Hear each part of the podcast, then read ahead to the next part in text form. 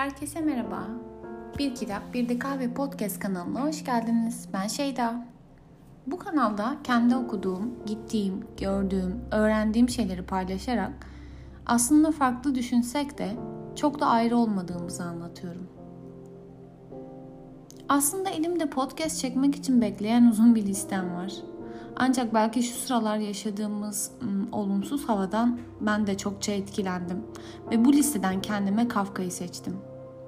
Bu dünyada acı var, olumsuzluklar var, evet. Ancak bunun bilincinde olmak da büyük bir adım.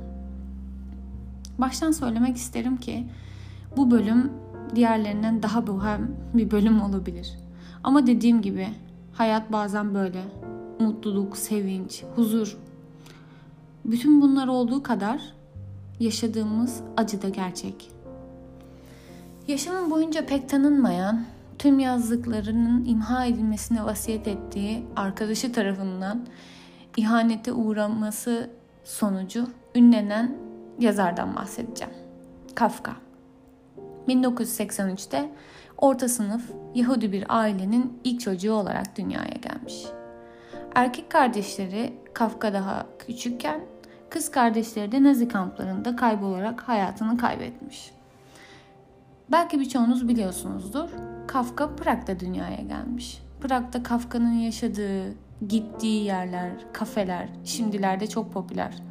Hatta şehirde Kafka'nın izinde isimli gezi turları dahi var.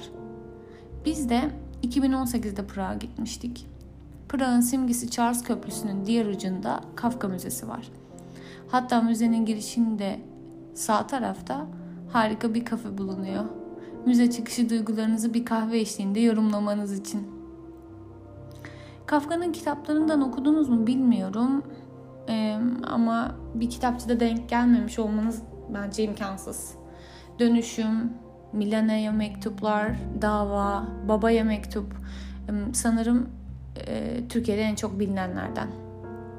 Eğer hayatını bilmeden bir kitabını okuyup bitirdiyseniz ne kadar narin, duygulu ve bir o kadar da olumsuz bir ruha sahip olduğunu düşünmüşsünüzdür. Bunun nedeni yaşadığı yer ve ailesel sorunlar. Ailesel sorunlar demişken Babaya Mektup adlı kitabından bahsetmek isterim. Bu kitapta Franz Kafka'nın babası Hermann Kafka'ya yazdığı sistemli bir mektuptan oluşmakta. Mektup adeta bir serzeniş, bir başkaldırı.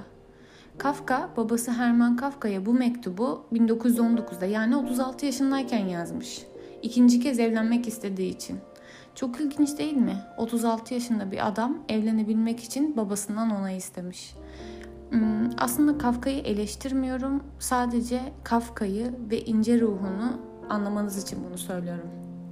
Hermann Kafka bütün yaşamı boyunca çok çalışmış, para kazanmış, her şeyini çocukları için e, gerçekleştirmiş ve fakirlikten kendi çabasıyla çıkmış sert mizaçlı bir adam. Aynı zamanda fiziksel olarak da güçlü. Kafka ise 55 yaşında zayıf, özgüvensiz, ince ruhlu, ürkek ve çekingen bir yapıya sahip. Yani babasının tam zıttı. Kitaptan birkaç alıntı yapmak istiyorum. Ee, onun duygularını tam verebilmek için. Dostum, patronum, amcam, büyük babam hatta kayınpederim bile olman beni mutlu edebilirdi. Ancak seni bir baba olarak benim için gereğin seni bir baba olarak görmek benim için çok zor. Ben ilk çocuk olarak sana karşı yapayalnızdım ve sana direne, direnebilmek için çok zayıftım. Bir başka paragrafta ise senin karşında kendime olan güvenimi kaybettim. Kendime olan güvenim yerini sınırsız bir suçluluk bilincini bıraktı. Başka insanlarla bir araya geldiğim zaman değişemiyor, onlara uyum sağlayamıyorum. Ee, ilginç ve bir o kadar da bence acı, zor. Babaya Mektup isimli bu kitabı okuduğunuzda Franz Kafka'yı gerçekten daha iyi tanıyabiliyorsunuz. Zira Kafka'ya ilişkin otobiyografik özellikler taşıyan tek kitap bu. Kafka'yı tanıdıkça neden bir sabah uyandığında böceğe dönüşen Gregor Samsa hakkında kitap yazdığını veya Milena'ya yazdığı o derin ve incelikli mektupları e, yani nasıl dile getirdiğini anlayabileceksiniz. Ben Babaya Mektup adlı kitabı okumadan dönüşümü okumuştum. O nedenle size tavsiyem önce Babaya Mektup ile başlamanız. Gezemiyoruz ama yeni serüvenlerde görüşmek üzere.